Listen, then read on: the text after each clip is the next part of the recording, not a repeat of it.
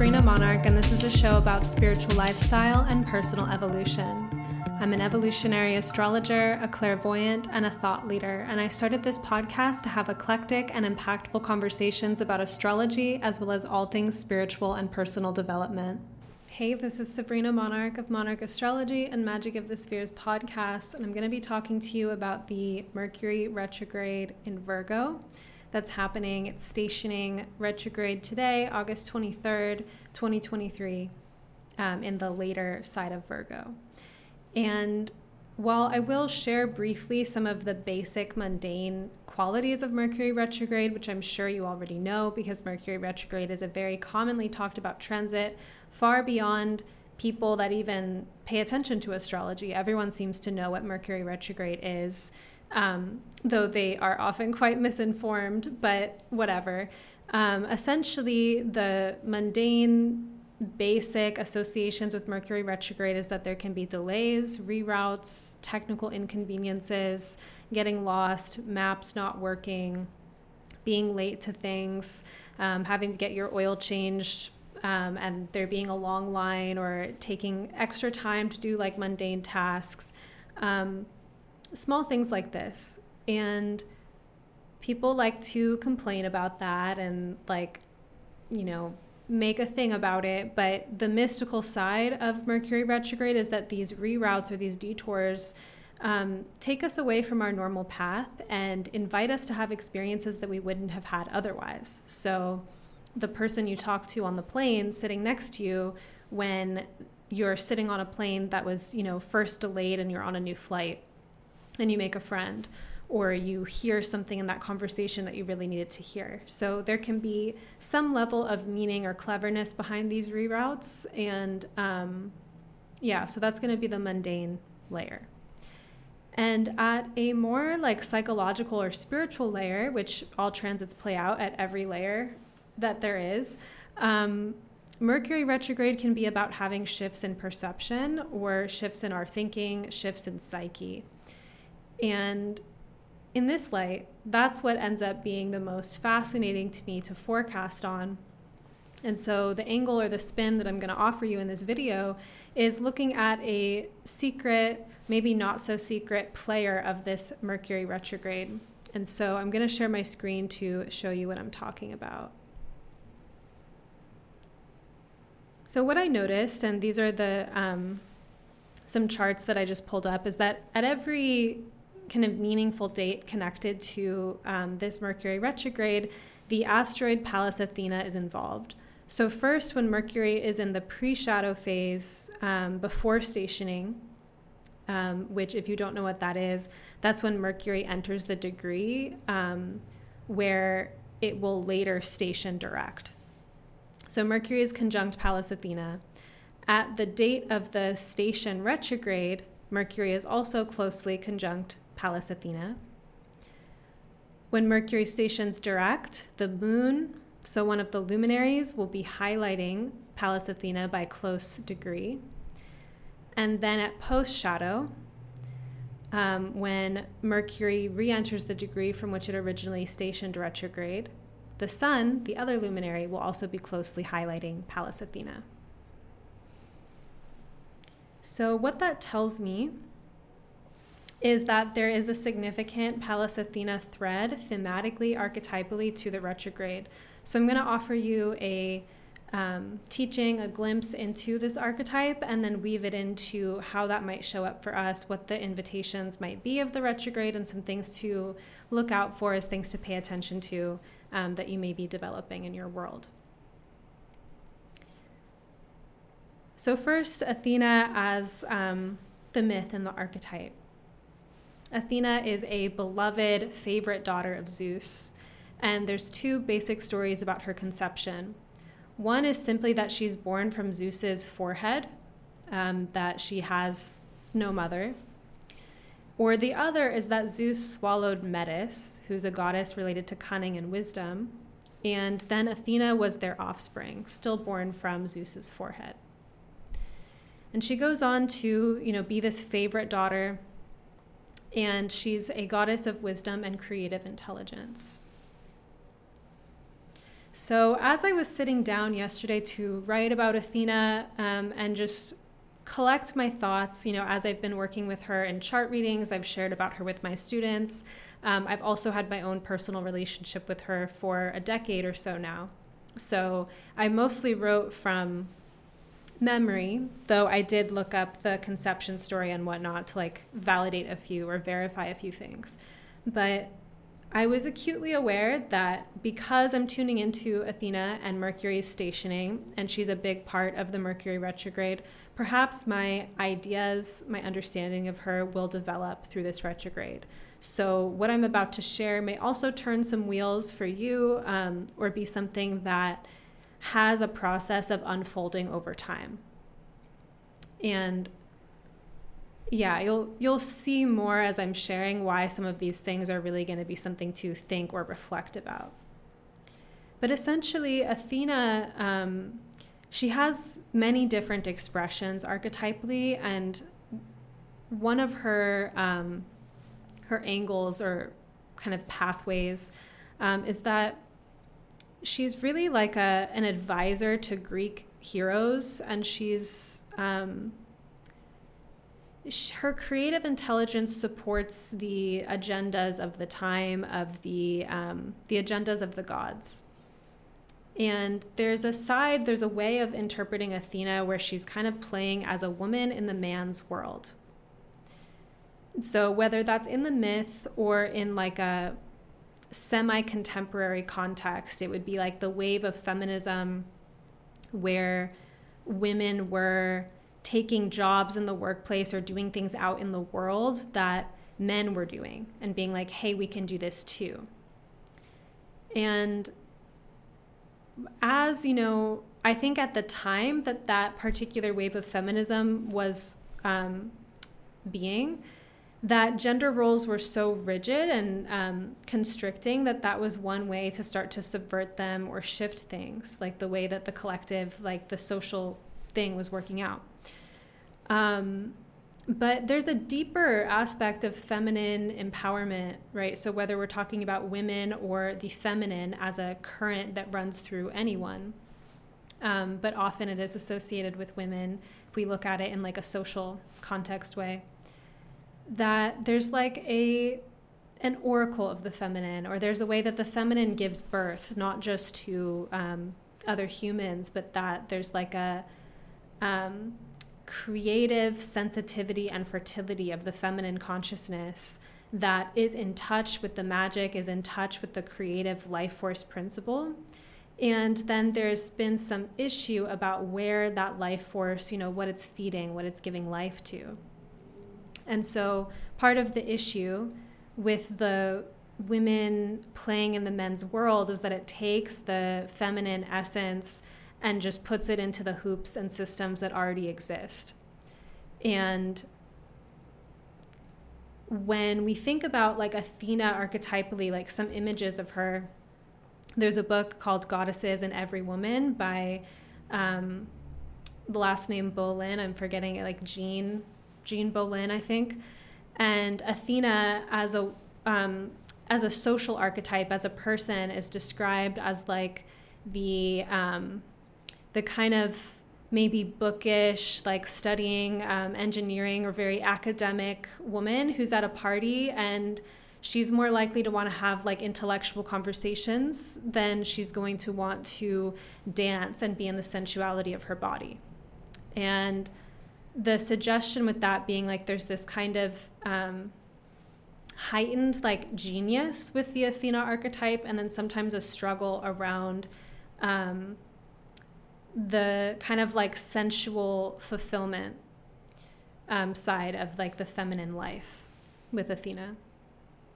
So that's one, and I'll probably come back to that. That's one angle of the Athena archetype. On the other hand, she also relates to um, manifestation and creative intelligence, right? So she's this master strategist and she's like a, a warrior philosopher goddess. And so rather than being connected to, say, like brute force, um, Athena has this exquisite capacity to really see a timeline of events and to make a plan where she like ever so strategically hits the mark or hits the target. So, I mean, she's genius, right? And when people in a contemporary, like now context, are practicing visualization, um, which is one of my favorite things in the world, visualization um, or manifestation, they are, in a sense, working with the Athena consciousness because it is a mental fertility. It is the capacity to create a blueprint in the consciousness. And like Zeus giving birth to Athena through his forehead, Athena, I think, carries that with her where she creates things in life based on visions that she has in her head. So, where that becomes, you know, you can see the very magical potentials of that because she's um, incredibly creative and knows how to manifest things. And sometimes mental frameworks or what we think is a good idea or what we think we should do is off. Like it may not be the thing, it may not be the path. Um, and so when I bring it back to that um, image of a woman in the man's world, the the issue conceivably with that is that there may be something that a woman or feminine being is channeling through them, like the truth of their vision, and it may not need to fit into some category that already exists, right? It may not be about harnessing all that life force and creativity to further a corporate agenda. Um, and often with um, Pallas Athena types, there is this draw to actually really excel in the world and to climb some kind of ladder. And then at the top of success, have this awakening of like, wait a minute, this actually is limiting, this isn't who I am. And then they recycle those gifts that they learned in that realm, in that arena, to something more creative and unique and personalized to them. Um, or, you know, in my own experience with like Athena type consciousness, um, part of my path was like when I was first you know, I haven't really had a lot of experience in the workforce as an employee. Um, I had like minimum wage jobs when I was like a teenager. And then I was in college and I was pretty certain that I needed to do, you know, first I thought I wanted to like be a teacher, an educator inside of like academia. And then I had this like spiritual awakening, got really into astrology at this deeper level and knew that I wanted to be an author and I wanted to be an astrologer. And so I would research business. And a lot of what I read about business, um, sometimes I read things that were like also like books for men about like how to be like kind of this like uh, presence in the world, or like how to, you know, and I, I integrated that for like my inner masculine. Um, I also kind of had to pick and choose like some of the stuff I was reading about business I never resonated with. Like I've never resonated with creating a client avatar of like my ideal client, knowing what you eat for breakfast, what your pain points are, and how to then specifically deliver marketing to you. The way that I like to attract clientele and students is just to exude the magical frequency that I'm in connection to and invite you into um, going deeper into it with me. So when um, I think about my own experience with Athena in some sense, like I I've always kind of known I wanted to create my own realm because I I didn't thrive inside of being an employee per se. Like I just couldn't figure it out or wasn't valued in that way. And I had this whole other thing that I wanted to create. Um, whatever your kind of path is with Athena, or kind of with this basically this mix of having some kind of creative fertility, but then how do you express it in the world in a way that's successful or in a way that hits the mark? And by whose metrics are you trying to win the game of life, right? By what systems metrics? Or are you like really sovereign with how you harness and embody the creative intelligence? So, to come back to this point of manifestation and visualization, something that I've really learned with that um, is that when I first connected to the practice of visualization in a really intentional way, it was pretty goal oriented. You know, I wanted specific things and like a laser beam in my consciousness, I would like try to like make particular things happen.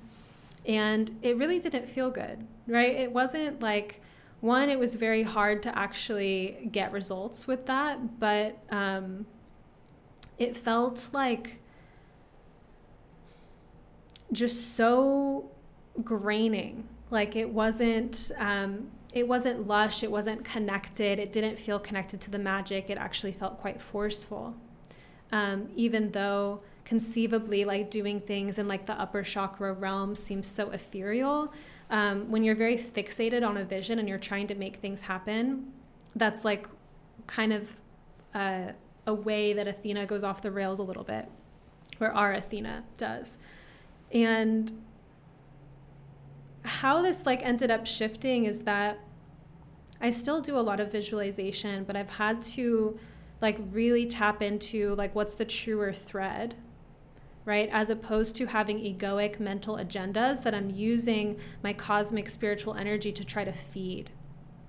And that's only going to feed the illusion layer in my life and keep me in this like wheel where I'm like having to spend a lot of energy on something that is inherently taxing because it's not true, it's not connected, um, it's not relational, right? As opposed to um, tapping into what does creative intelligence look like when it's connected to my true nature, when it's connected to the rhythms of my body.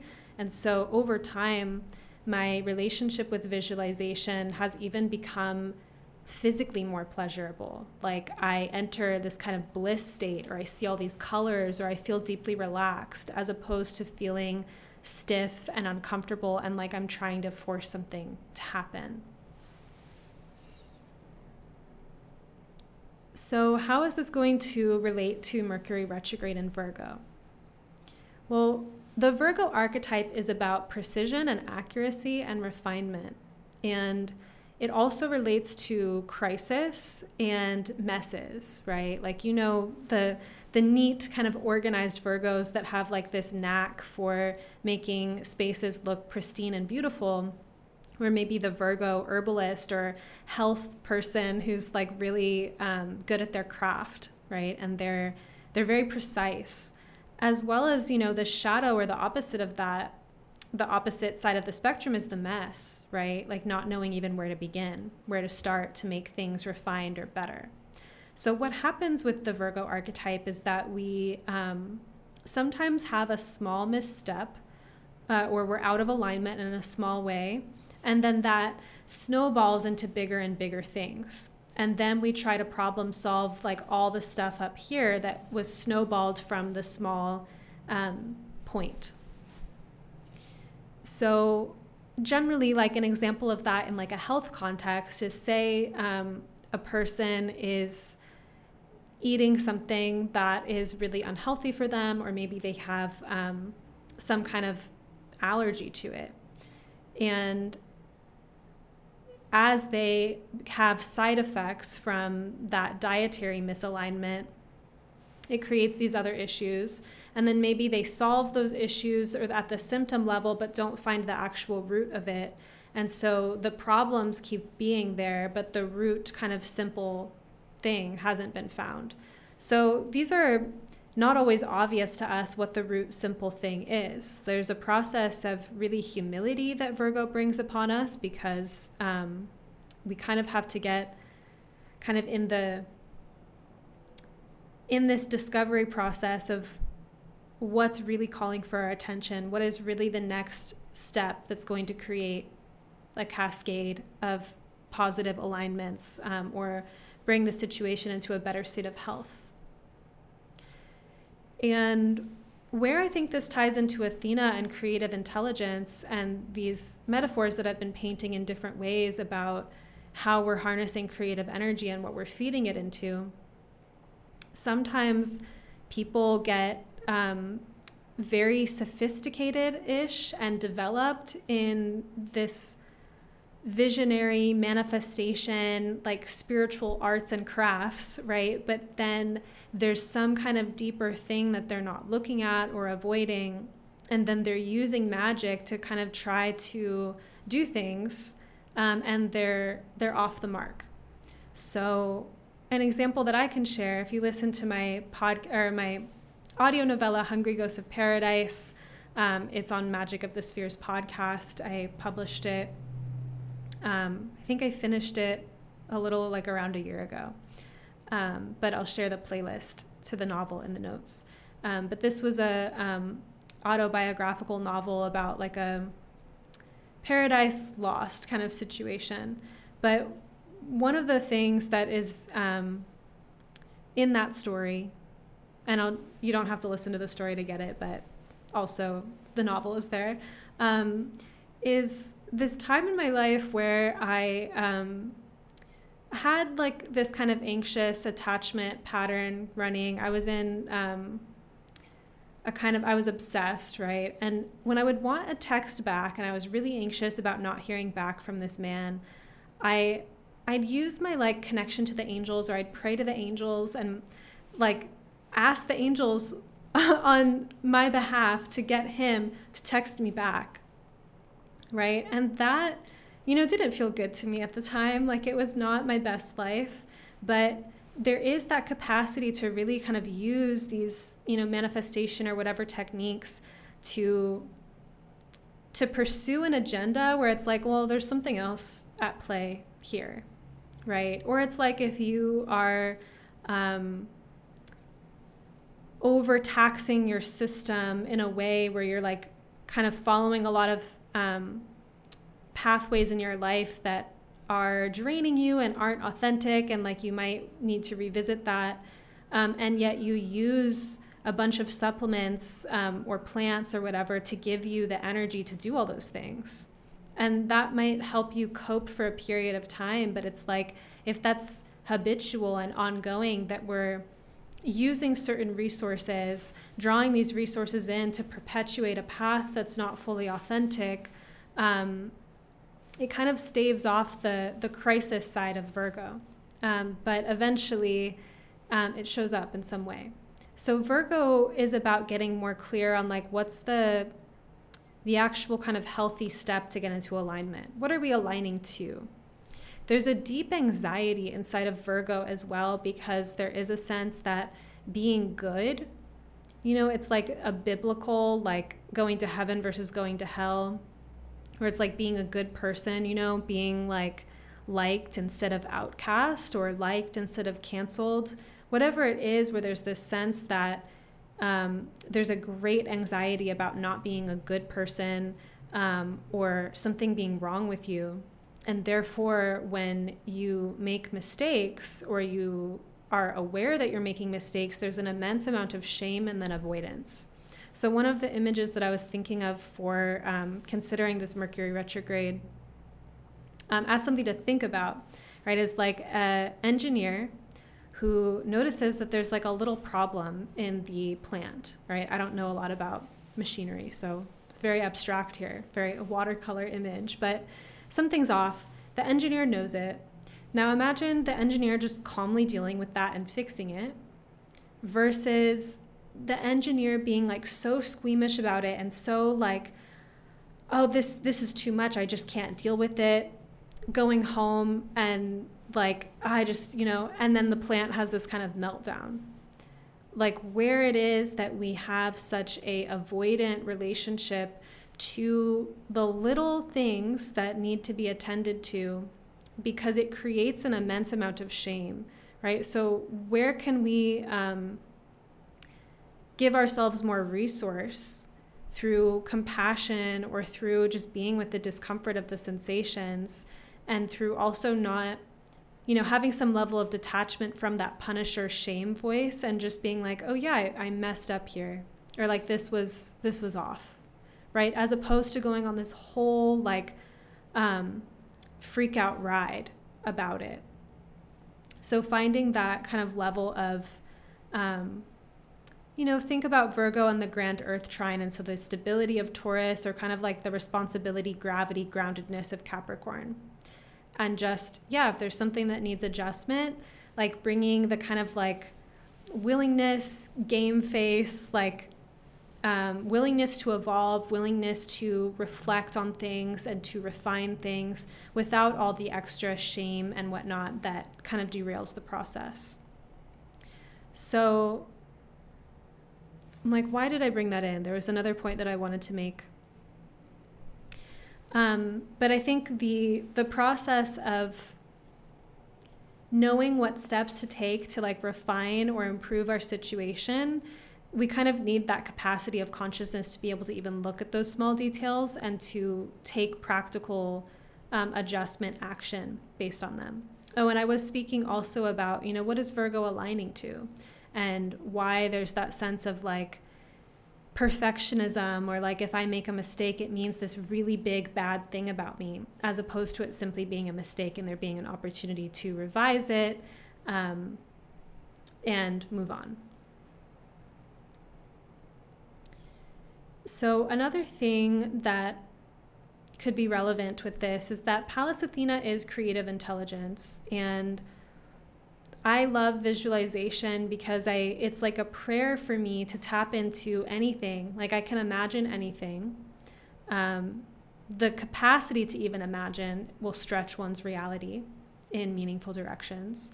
So sometimes to begin to solve problems or to fix things in my life, I simply imagine that it's already been done. I get into the feeling state of the relief or the kind of um, magic of the situation having shifted. And then that creates the fertility in my consciousness to actually receive a download of what a meaningful next step would be to get me into that direction. So it's a part of my consciousness that suspends the the attachment or the gripping to the anxious dysregulated nervous system as the pathway to solving my problems like i need to be really stressed out right now to deal with this stressor like not necessarily i can actually tap into creative vision and resource myself through that.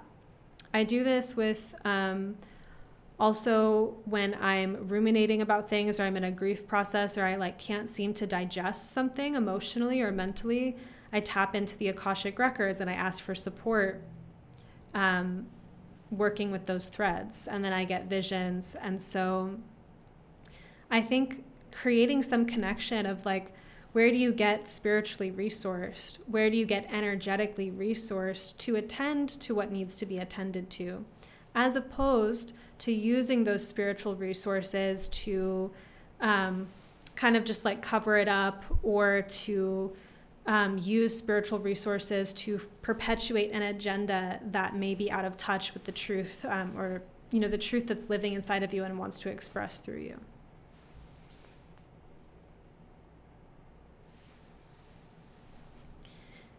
Let me see if there's anything else that wants to be said about this dynamic.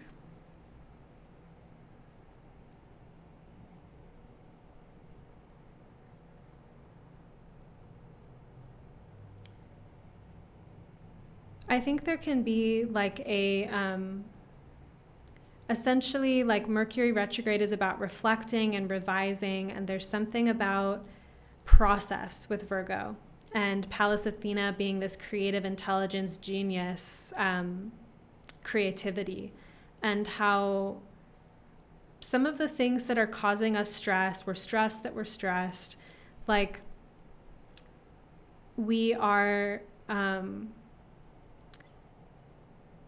there's a a way that maybe at like a practical level we're not feeling resourced or equipped to deal with the situation and we may need to find ways to um, create more resource for ourselves or invite more resource or ask for more resource um, for those things or discover what would actually be helpful. There's also a way that sometimes it is just a mental attitude or a nervous system kind of posture habit to feel very um, victimized and collapsed in the face of having little issues to work out.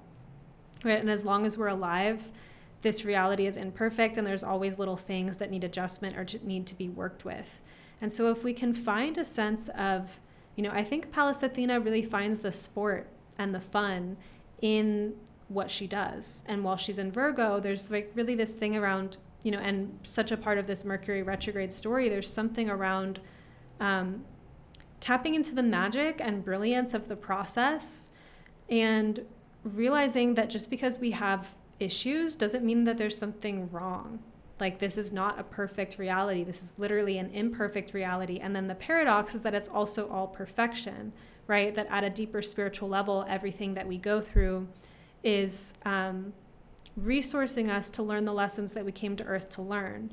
So, when we have a really kind of game, like warrior philosopher, like goddess, God attitude to approaching these things, um, maybe we'll have some meaningful revelations, right? And it's Mercury retrograde, so we're going to be rethinking, reanalyzing, um, digesting what hasn't been digested yet, having shifts in perception, and all of that.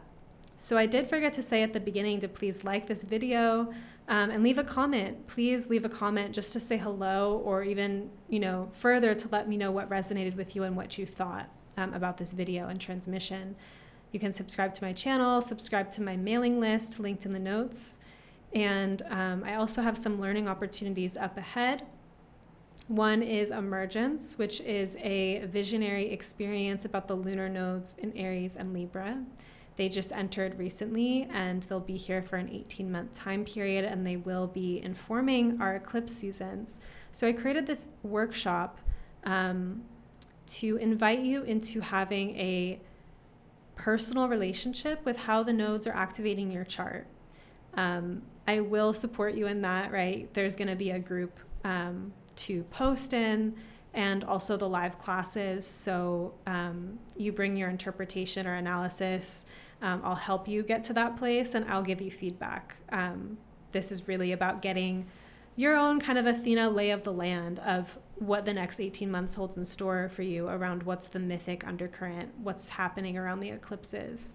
Um, but the North Node's in Aries, so emergence is really about what are you giving life to that hasn't existed yet, and how is that going to rebalance your social field, right? I've been feeling into this one um, as I've been preparing this workshop and just feeling it in the field of different ways that as I bring things out and express myself, express my impulses, that I'm having more fun and I'm feeling more connected to the world and people around me. Like there was almost this like boredom and it felt like nothing's happening or like I'm just not interested or you know what's going on.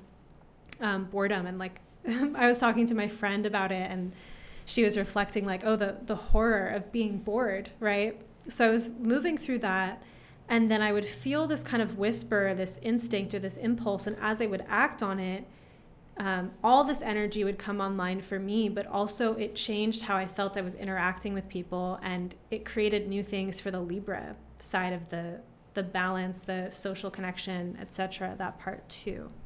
So, how that's uniquely playing out for you in terms of what's emerging for you and what in your life is that rebalancing? That's something that I'll be guiding you through astrologically and also with the Akashic records um, inside of Emergence. So we begin September 14th. You can find the link to sign up in the notes.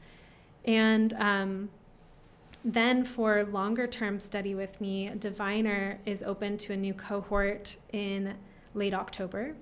It will begin with the Evolutionary Astrology Intensive that you may, um, if you're not new around here, You've been seeing me offer that for the last five years. It's um, a beloved program that has been a really meaningful like spark of literacy for so many students, um, and it's a way of getting immersed in the language of evolutionary soul-centered astrology. Um, inside of Diviner, it has that course, but also year-round there will be new classes on um, expanding what we learn in the intensive and also bringing in you know, there's always new things. You hear me talking about Athena here, and it's like the getting into the asteroids or transits or techniques. Um, but for me, the way that I perceive receiving new astrological knowledge, it's not just about collecting information. Um, it's about the psychic and mythic soul level acupuncture it offers, right? Where you learn something new astrologically and it lights up all these connections and it inspires you to be more lucid in your life. Um, I regularly get to have this experience of seeing my natal chart or the promise of my natal chart come alive in my life as I'm just following my um, the thread of truth that I um, am working with in my experience, and also how understanding my natal chart at a deeper level has helped me be aware of what might be expansive opportunities for me or things that I can do to shift my um, trajectory in positive directions. Um, it's pretty infinite, this practice. And so I created Diviner, this expanded year long container to, um, you know, we just needed the container to go longer because there's so much more infinitely to work with with astrology. And I wanted to offer that to my students who come through the intensive. So, Diviner is an opportunity to become deeply fluent, connected um, to astrology, and also to receive um, not only just like the structure of the container, but um, my support, guidance, sight, reflection um, to support you in getting to know astrology and yourself and others through astrology. So to enroll in Diviner, um, contact me, Sabrina at monarchastrology.com, and we'll get on a call. I'm getting on calls with all prospective students um, who are interested in Diviner. Um, so that's the way to get started if you want to join that program. I'm going to leave us here. Um, I did just um, all my bookings for astrology readings sold out. I'm going to be um, offering them again soon. My mailing list is the best way to learn of when new um, opportunities for readings come up. Thank you so much. Do like this video, leave a comment, um, and I'll see you again soon.